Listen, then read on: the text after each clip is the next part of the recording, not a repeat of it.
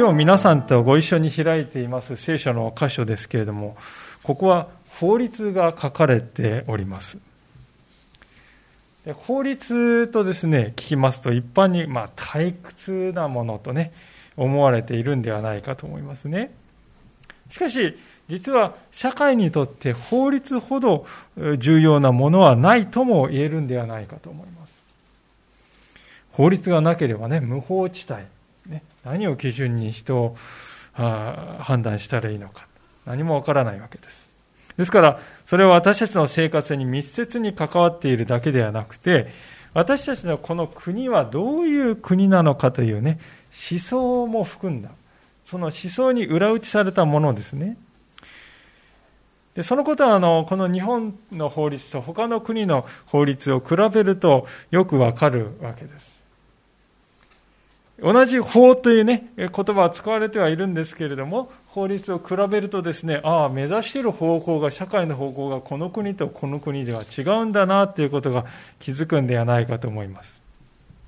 私たちはこれまで、モーセの実会を学んでまいりました。モーセの実会というのは言うなればこの憲法のようなものですよね。で、これから私たちがこの出エジプト記21章からのところでご一緒に学んでいくのは、個々の法律であります。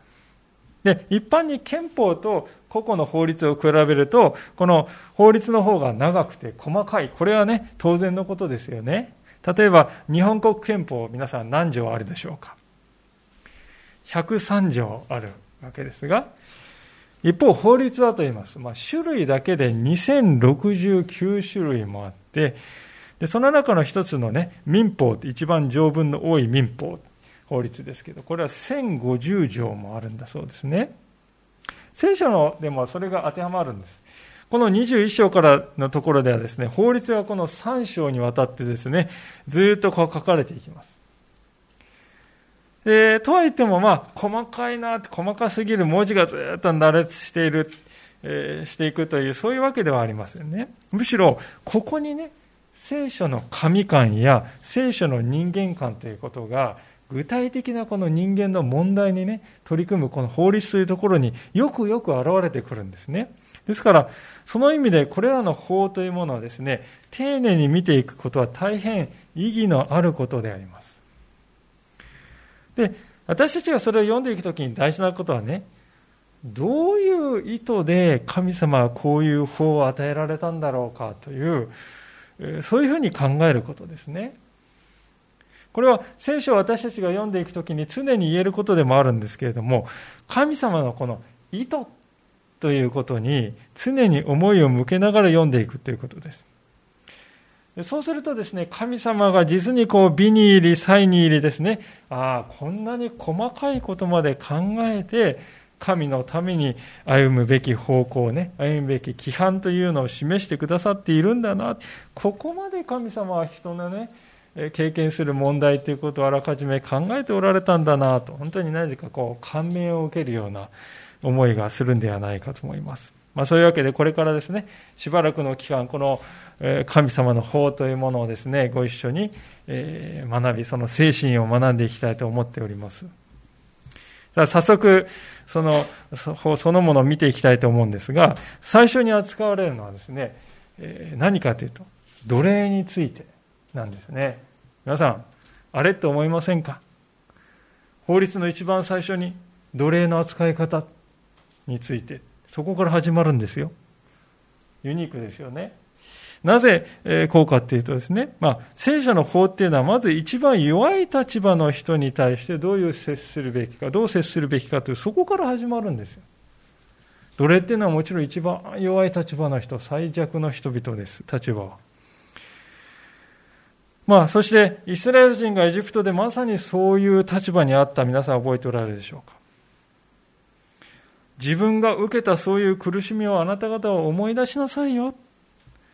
そしてあのエジプト人たちがあなたに対してしたのと同じことを今度は自分もしてしまう。そういうことがないようにしなさいと。それが神様の願いですね。ですから、奴隷の扱い方、一番弱い人たちをに対してどう接するべきか。自分たちがそうだったか。それが一番最初に、法の最初に一番来るんですね。であなた方はですね、その奴隷を扱うときに他の世の人たちのような、それを真似てはいけないとおっしゃるわけです。このことは私たちにとっても教訓ではないでしょうか。皆さんはクリスチャンとなる前と後、そこで価値観は変わったでしょうか死を信じる前からああいう罪を持っていた。でも信じた後も変わらずに持ち続けている。変わることがない。そういうことはないでしょうか。エジプト人の罪を見てきた。彼の罪に苦しめられてきた。そういう自分なのに。気がつくと自分もそのエジプト人と同じことを仲間に対してしている。そういうことはないか？と神様は問うておられるんですね。ただまあそういう観点からすると聖書がですね、え奴隷は廃止しなさい。そういうふうに言わないということに衝撃を感じる方もおられるかもしれません。なんで聖書は奴隷は廃止だってはっきり言ってくれないのかと。まあこれは説明が必要だと思うんです。当時の世界では奴隷というのはですね、一般に人間ではないんですよね。財産としての扱いです。まあ、牛や馬と同じく扱われる。倒れたらまた新しい奴隷を買ってくればよいというのが当時の世間一般の考え方です。実際エジプト人というのはイスラエル人をそういうふうに扱ったんですね。倒れたらまた次の。で、このあり方っていうのは、まあ、近代にまで残り続けておりました。まあ、リンカーンの時代になっても、アメリカので黒人たちの置かれた立場っていうのは、まさにそれに近いものがありましたよね。ですから、奴隷ってですね、聖書に書いてあると、ああ、そういう奴隷かと、イメージするわけであります。しかし、皆さん、イスラエルにおいては、それは全く違っていたということをぜひ知っていただきたいんですね。というのは、イスラエルでは奴隷っていうのはですね、強制的に奴隷にされるということではなくて、自発的になるものだったんですね。例えばこう極度の貧困に陥ってもう食べるにも困っている。あるいはもう多額の借金を抱えて、もう生活が回らない、首が回らない。そういう人たちは自分自身をこう、私を買ってください。自分自身を売るということによってね、食べ物をいただいて、そして労働を通して借金を返済していくことができたわけであります。ですから、イスラエルにおいては奴隷たと言われる人たちは見習いとかね、あるいは年季奉公人のようにして、主人の上に住んでいる。部屋と食事が与えられて一生懸命働いたわけであります。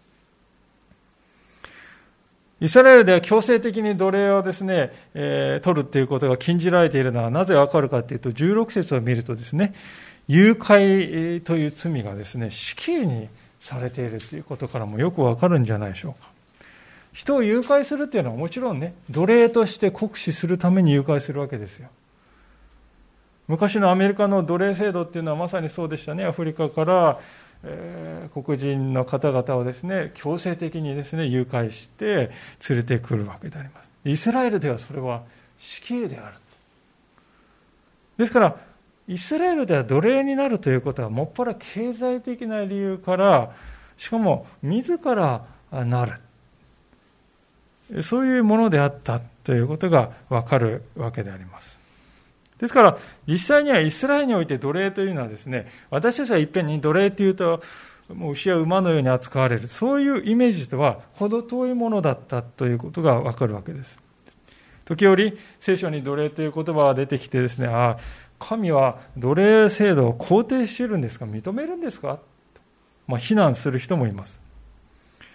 もちろんそうではないですね。聖書は奴隷制度を推奨しているわけではありません。そうではなく言ってみれば、奴隷という言葉は残っているんだけれども、中身はもう奴隷ではない。実質的にはもう奴隷ではないものにしているということなんですね。神様は罪ある人間の間ではある種のこの霊俗の関係ということは避けられないだろうと見抜いておられたわけです人類皆平等でですねそのように完全にイコールでですね生きていければいいけれども実際には人間の罪ゆえにある種のこの霊俗の関係がどうしても出てしまう。イスラエルの民もエジプトから救い出されましたけれども出たらもう罪がバーッと消えてですねゼロになってしまったかというとそうではなくて民数記とかですね見ていくと分かりますけれども10度も逆らい続ける要素は持ち続けている。神様はそういうことを踏まえた上で奴隷制度を骨抜きにされたわけなんですねそのことはですね今日の冒頭の箇所を見ると読むとよくわかるわけです一節から三節をもう一度お見しますがこれはあなたが彼らの前に置くべき定めである。あなたがヘブル人の男奴隷を買う場合は、その人は6年間使えなければならない。しかし7年目には自由の身として無償で去ることができる。彼が独身で来たのなら独身で去る。彼に妻があればその妻は彼と共に去る。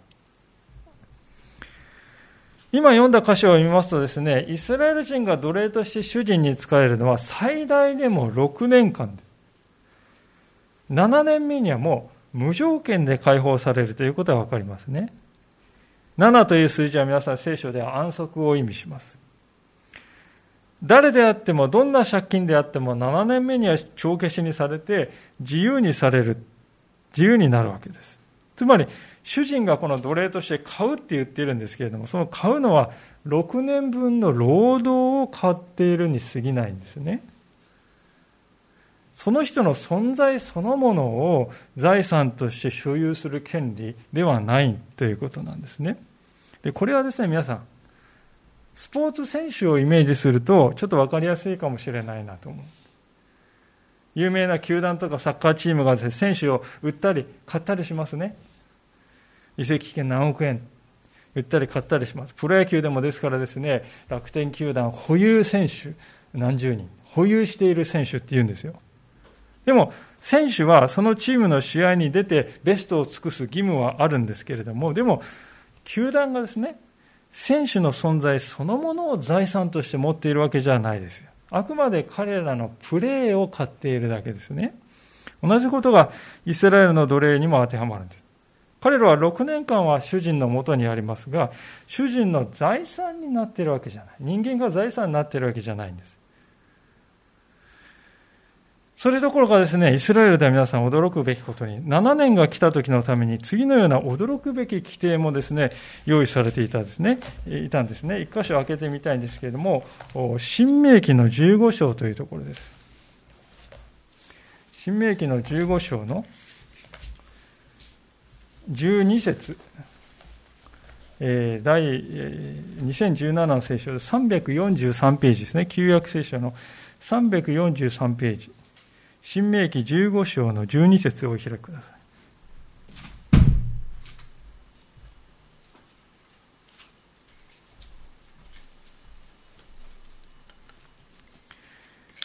新明記15章の12節から15節343ページお読みいたします。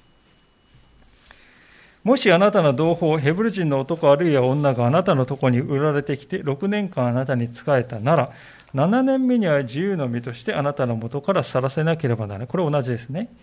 次です。その人を自由の身として去らせるときは、何も持たせずに去らせてはならない。必ずあなたの羊の群れと内場と踏み場のうちから取って彼に分けてやらなければならない。あなたの神、主があなたに祝福として与えられたものを与えなければならない。あなたはエジプトの地で奴隷であったこと、そしてあなたの神、主があなたをあがない出されたことを覚えていなければならない。それゆえ私は今日このことをあなたに命じるのである。皆さん、奴隷の響きとは遠く異なってますね。7年目になった時は彼らに手ぶらで解放してはいけない。家畜を分けてやり、土地も分けてやらなくてはならない。もうこれはですね、皆さん、兄弟姉妹としての扱いです。こういう制度がですね、あるなら、貧困や借金の苦労から抜け出すこともできたんじゃないでしょうか、皆さん。ですから、イスラエルにおいて奴隷制というのはですね、事実上は社会的なこの救済のシステムですらあったということな、そういうふうに機能していたんですね。そもそも人が借金ですね、を、この奴隷になるのは圧倒的にこの借金が多かったわけです。で、大体借金をそんなにたくさん作ってしまう。もちろんやむを得ない人もいますけれども、大体の場合浪費してしまう。掛け事をしてしまう。傲慢なそういう生き方がある。でそういう生き方から主人のもとに来て、規則正しく働く生き方を身につけて、そして7年目が来た時には、羊の群れや内場をもらって人生をやり直す。そういうチャンスでもあったわけです。ですから、ある解説者に言わせると、ヘブル人のこの奴隷というのは自由のために拘束されていたのであると。自由のために一時的に拘束されている。そういう制度であったとすら言うんですよね。ですから、そういう意味でもイスラエルにおけるこの奴隷というのは他の国で奴隷って聞いた、ね、時からする、えー、聞く時ににイメージするものとは根本的に異なっていたと言えるでしょう。私たちは奴隷と聞くとすぐに人権を無視した強制労働っていうふうにこうイメージしますけども、イスラエルの場合はそうではない。認識を変えなくてはいけないなとこう思わされるわけですね。で、こういうことはですね、また続く4節からのところでも印象的に語られていくのです。出エジプト記21章の4節に行きますが、彼の主人が彼に妻を与えて、その妻が彼に息子あるいは娘を産んでいたなら、この妻とその子供たちは主人のものとなり、彼は一人で去らなければならない。しかし、もしもその奴隷が、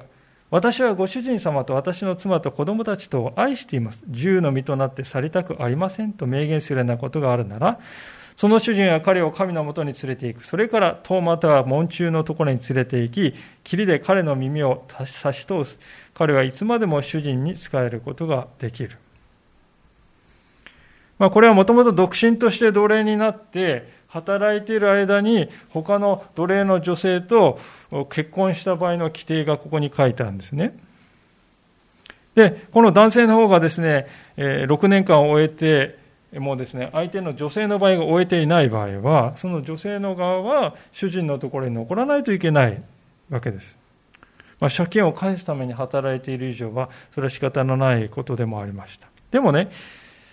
家族がここで無条件で別れるかっていうとそうではなくて救済の道があったわけですね。それは自由になった男性が自ら進んでご主人様残らせてくださいと宣言する場合ですよ。そういう場合はですね、耳たぶにこの小さい穴を開ける儀式を行いなさいと、神様はここで命じておられます。なんかこれ、不思議に感じませんか、皆さん。でも、この耳っていうのは皆さん、あの大事な期間ですよね。えー、しもべにとって一番大事な主人のこの指示を聞くっていうことです。耳で聞くっていうことです。でそこにですね、えー主人の家の門にここをですね、合わせてこう霧で穴を開けるっていうことはね、これからもずっとこの主人に仕えて聞いていきますっていう、そういう意思表示なんです。そしてこの耳たぶに開いた穴をですね、見た人はですね、ああ、この人は自ら進んで主人に仕えようと決めた人なんだなって誰が見てもわかる。ここに穴が開いている人を見ると。ああ、あの人は自分から主人に仕えようとしている人なんだなってみんなわかるんですね。でそして彼は主人からもう自由の身ですから給料をもらって妻と子供と一緒に家庭を築きながら主人のもとで守られてずっと働くことができた。印象的なのは5節でこう言ってますね。私はご主人様と私の妻と子供たちを愛しています。自由の身になって去りたくありませんとこう言って。愛してますって言うんです。その愛している先頭にご主人様が来ているわけです。皆さんね一体どこの世界に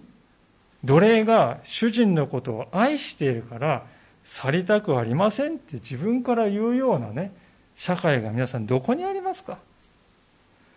ありえないと思うんですよね。奴隷っていうのはもう一刻も早く何とかしてこの悲惨な状況から脱出したい。とそれが当然でしょう。ここでは反対のことが起きているわけです。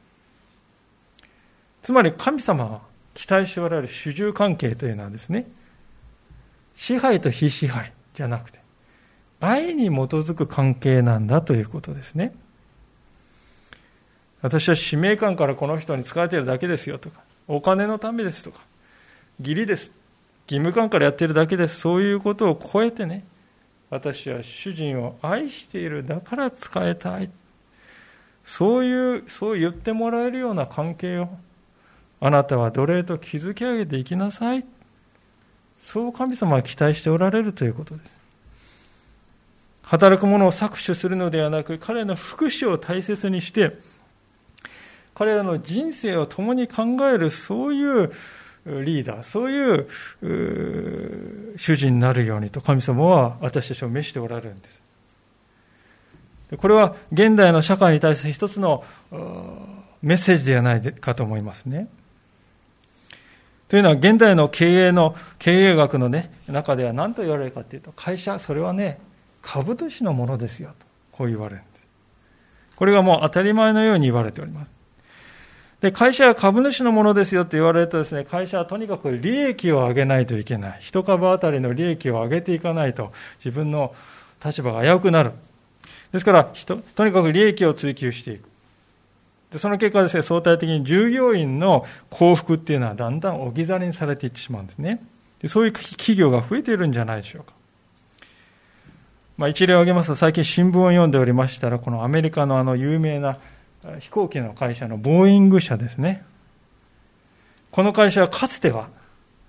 技術と安全ということをとにかく第一にしなさい。ちょっとでも気になることがあったら、すぐこう、報告を上げて改善していきなさい。惜しみなくそこに人を費やしなさいって、そういう会社だったんですが、次第に、いやいや、株主の利益が大事でしょう。それを追求するようになる。安全対策にかける人もお金もだんだんだんだん減っていった結果どうなったかというと、数年前にこの 737MAX という飛行機が、短い間に2機もですね、続けて墜落して、346人もの命が失われていったと。そういう問題が出てきた。まあそういう経緯がですね、連載されておりました。皆さん、こういうことは氷山の一角ではないかと思うのです。上に立つ人たちが自分の理想ばかりを追い求めて、そこで働いている人たち、仕えている人たちのことを忘れているんです。今、世界中でそういうことが起こっているんではないでしょうか。そこで私たちはどうだろうか？私たちの中には人の上に立つ方もおられるでしょう。人を雇っている方もいるかもしれない。そのような自分のために働いている人々を第一にして思っているでしょうか？親身になって彼らのことを思い、彼らの福祉を我がこととして考えているでしょうか？もしかすると無関心ではなかったか？あるいはあたかも縛られた奴隷のような状態になってしまっている、そういうことはないだろうか。神様は今日、この御言葉を通してそのことを私たち自身に問うておられるのではないか。あなたに仕えている人たちのことをあなたはどのように思っていますか？問うておられるのではないでしょうか。まあ、こうしてみますと、神様はですね、ある明確な原則に基づいて、私たちに他の人を扱うように期待しておられる。そのことが見えてくる、うすうす見えてくるように思うんですね。それはどういう原則かと言いますと、命は神のものであると。そういう原則ですね。命は神様のものなんだと。いや、それは当たり前のようではないかと、そう聞こえるかもしれませんけれども、でも、このことがないがしろにされてきたからこそね、神様はイスラエルにこういう法律を与える必要があったんじゃないですか。当たり前で誰も分かっているなら与える必要がない。でも、あえて与えないといけないほどに、命は神のものであるという認識が薄れていた。まあ、そのことは7節から11節のこの言葉を見ても少しわかるんですね。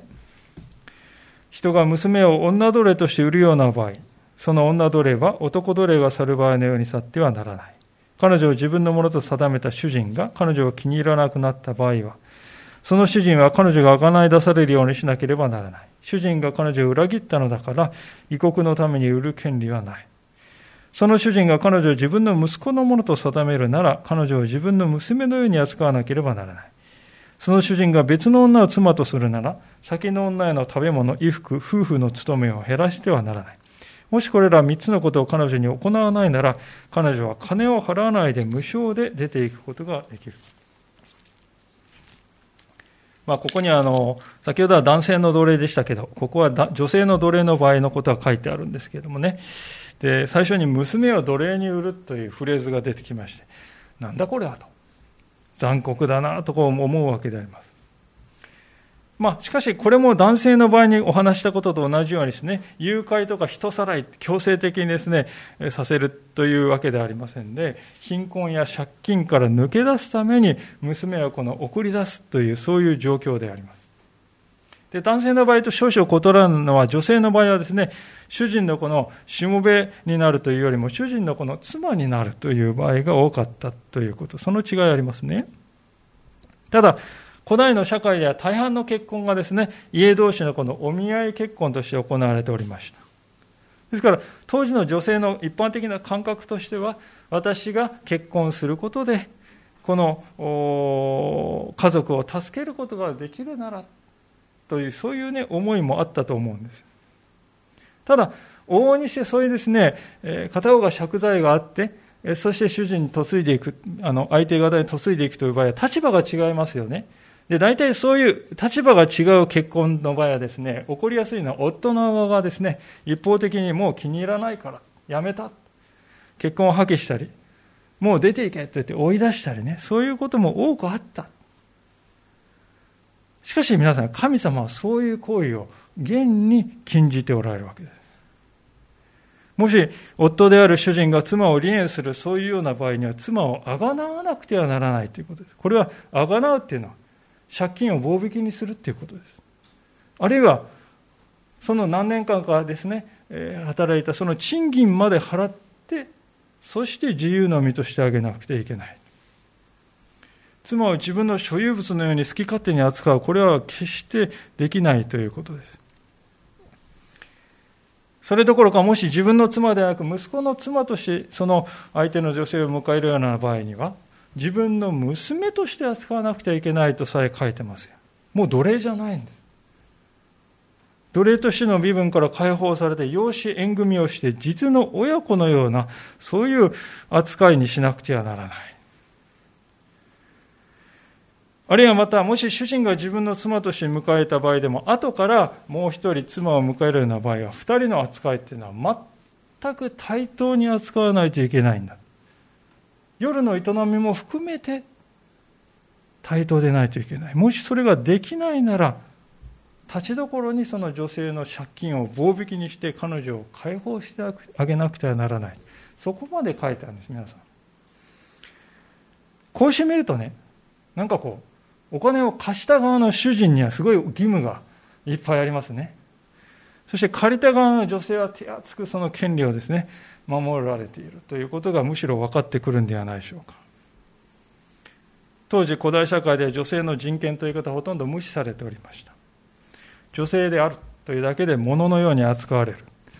それは日常茶飯事の世界です。まあ、2022年になりましたけれども、いまだにそういう理不尽な扱いっていうのは至る所に残っていると、ね、女性の方々は感じる方も多いと思います。ところが3500年も前に、すでに女性の利益ということを第一に考えて、このような法を備えて、神様は備えてくださった。なぜかというと、それは、命は神様のものだからであります。たとえお金を貸し借りしていた。社会的立場はこっちの方が上だった。でも神の前では同じ一人の命だ。そしてその命は人間のものではなく神に属するものだ。だから敬意を持って扱われなければならない。人は神様のものである命を奪って自分の所有物のようにすることはできないし、してはならない。また命をまるで物のように軽く扱うことも決してしてはならない。それは、その命を生み出された神様に対する侮辱に他ならないんだと。そう聖書は言うわけであります。でそういうことが分かってきますと、聖書がですね、他の人の命ということを直接的に脅かすことについて、どうしてね、これだけ厳しい態度を取るのかということが分かってくると思うんですね。続けて12節から14節のところにしますが、人を撃って死なせた者は必ず殺されなければならない。ただし、彼に殺意がなく、彼が見てにあ神が見てによってことを起こされた場合、私はあなたに彼が逃れることができる場所を指定する。しかし人が隣人に対して不尊にする前、策略を巡らして殺した場合には、この者を私の祭壇のところからであっても連れ出して殺さなければならない。まあ、殺人についてのこの法律なんですけれども、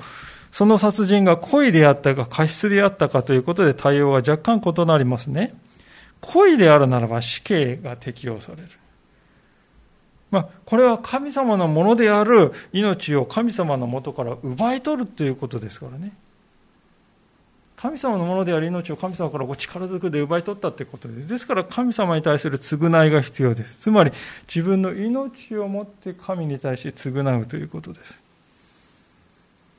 で、神に対するですね、こういう償いっていう視点がないとですね、死刑というのは不思議な刑罰になってしまうと思うんです、皆さん。なぜならこの死刑、相手が死んでいるんですから、相手に、自分が死んだところで、その相手には償えないんですよ。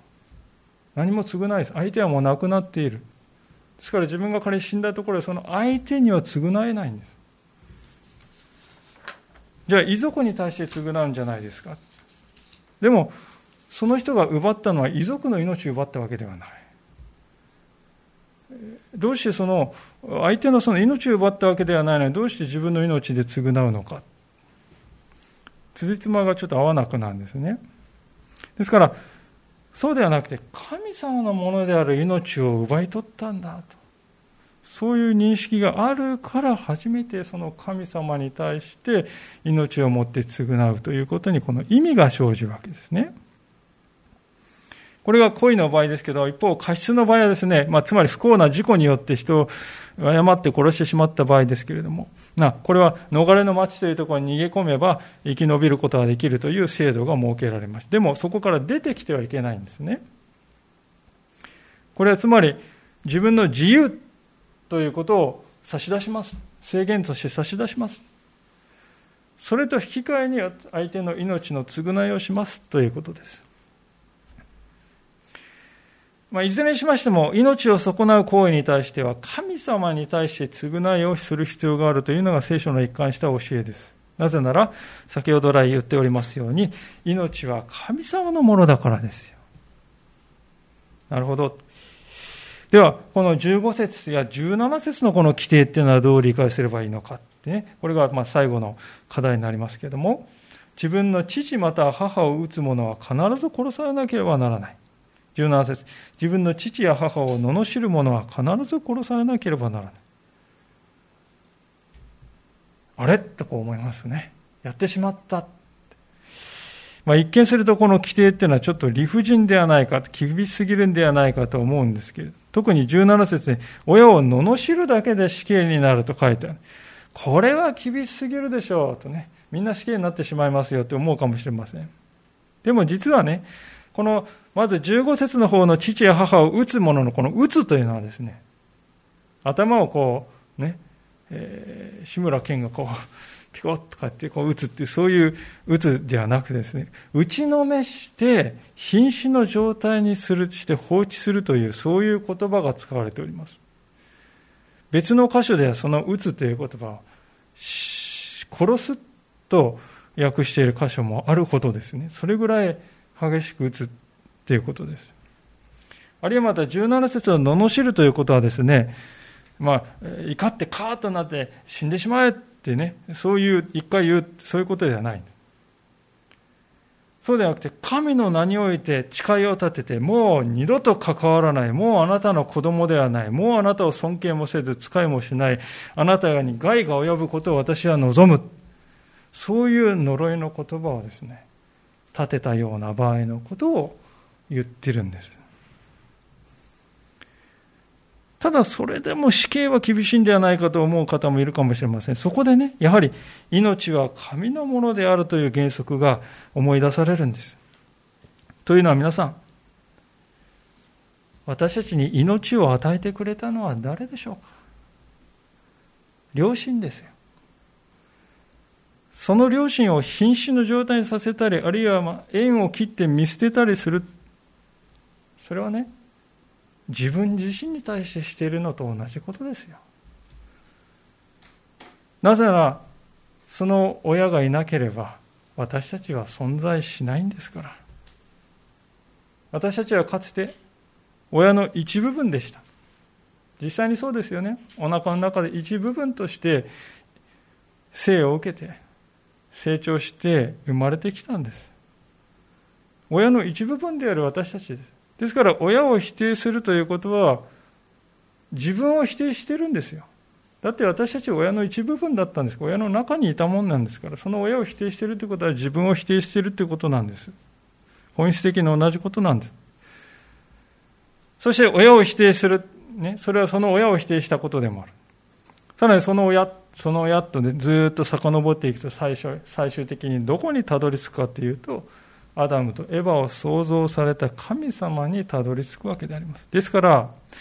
親を否定するということは、神様を否定することに等しいんだよということなんですね。まさにこういう理由があるので、親に対する罪っていうのは他の人に対する罪よりもやや厳しい扱いをされるんだということです。でこうして見ていきますとね、神様の法律は本当にこう厳粛で守備一貫しているなっていうことがわかるんですよね。あなた方は神のものである命を重んじなさい。その命に敬意を持って接しなさいよ。相手が奴隷であっても、赤の他人であっても、親であっても、誰もが神の作品であって神様のものなんですよ。だからその神様のものを損なう行為を神様は厳しく罰せられるんだ。それは私たちが神のものである他者の命ということを大切にすることがいかに大事であるかということを学ぶためです。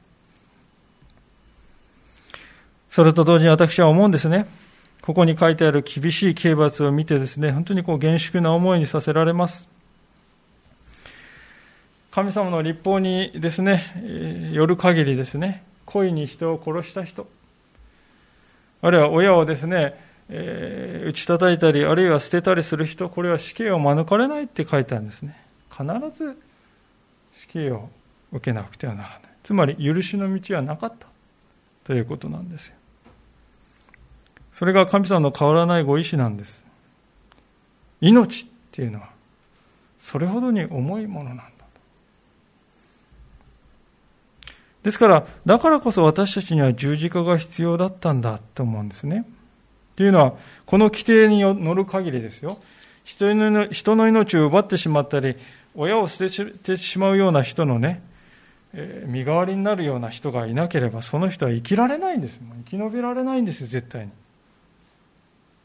キリストの十字架の贖いがなかったら、望みは完全に断たれていたんです。つまりこの立法はね、命を奪う行為に対して神様は一般にどうお答え、どうお考えになるのかという原則が書いてありますが、同時に、キリストの死による贖いがどんなにか人には必要だったか。キリストの贖い必然的に待望させるものでもあるということです。十字架があったのであるからこそ、殺人者でも悔い改めによって生き延びる道が開かれた。親を捨てるような人生を送ってきたとしても人生をやり直す機会が開かれたんです。罪の奴隷であって私たちが罪から解放されてもう自由だよ。そういう道が開かれたんです。本来神様がですね、罪に対して要求しておられる基準というのは今、今日私たちが学んできたようなものです。しかしキリストはそこから私たちを解放してくださっただからこそ私たちは自分の欲に生きるということを止めてやめて主と共に生きていくということですね。ある解説者が、そんな私たちの姿は誰どこに、誰に似ているかっていうと、この5節から6節に登場する人に似ているんじゃないかとこう言いました。奴隷だったんだけれども、解放された。でも私はご主人様を愛しているから去りたくありませんと言って、生涯主人と共に生きていこうとする奴隷の、元奴隷の話ですよ。これが私たちはキリストに従うっていうことなんだ。今日のメッセージの中でリンカーンに触れましたけれども、このリンカーンについてこんな逸話が残っているそうなんですね。こういう話ですが。リンカーンはかつて奴隷の競売所を訪れた。人間の売買を目の当たりにして愕然とした。彼の心はオークションに参加していた若い女性に特に注がれた。彼女は周囲の人間を憎しみと軽蔑の目で見ていた。彼女はこれまでずっと利用され虐待されてきたのだ。競りが始まり、リンカーンが入札した。競売人にお金を払うと、リンカーンはそれに応じた金額を、の入札をした。あ、競売人に代金を支払い、その若い女性に所有権を譲った。彼女は悪意に満ちた軽蔑の目でリンカーンを見つめた。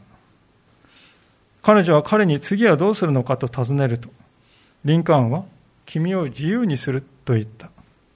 自由？彼女は尋ねた。何のための自由なの？ただの自由さ。リンカーンは答えた。完全に自由だよ。やりたいことをやっていいの？そうだよ。と彼は言った。やりたいことを何でもする自由だ。言いたいことを言う自由？そうだ。言いたいことを自由に言えるんだよ。行きたいところどこにでも行っていいの？彼女は懐疑的に付け加えた。リンカーンは？あなたは行きたいところどこにでも自由に行けるんだよと答えた。すると彼女は笑顔で言った。じゃあ、あなたと一緒に行くわ。皆さん、キリストに従うということはこういうことであります。主は私たちの命を重んじてくださいました。自分の命よりもあなたの命を尊重されたのです。なぜなら、あなたの命は神のものであり、与えのつけられない価値のあるものだからです。ですから主は、あのゴルコタへの道を登っていかれた。そして私たちのためにご自分の命をもって値を払ってくださったんですね。その瞬間から私たち自由になった。今私たちはその自由を何に使うんですか？そのことがクリスチャンとして日々問われていることです。自由になった私たちは、今からその自由をイエス様に従うことに用いていきますということなんですね。中世の恐怖であるアンブロシウスという人はこういう言葉を残したそうであります。完全に神のものになった人は完全に自由である。完全に神のものとなった人は完全に自由であると。いかがでしょうか。私たちはイエス様から与えられている自由を誰のために使うでしょうか。今日新しい思いでこのあがなわれた私の命を主のために用いていこうではありませんか。お祈りをしたいと思います。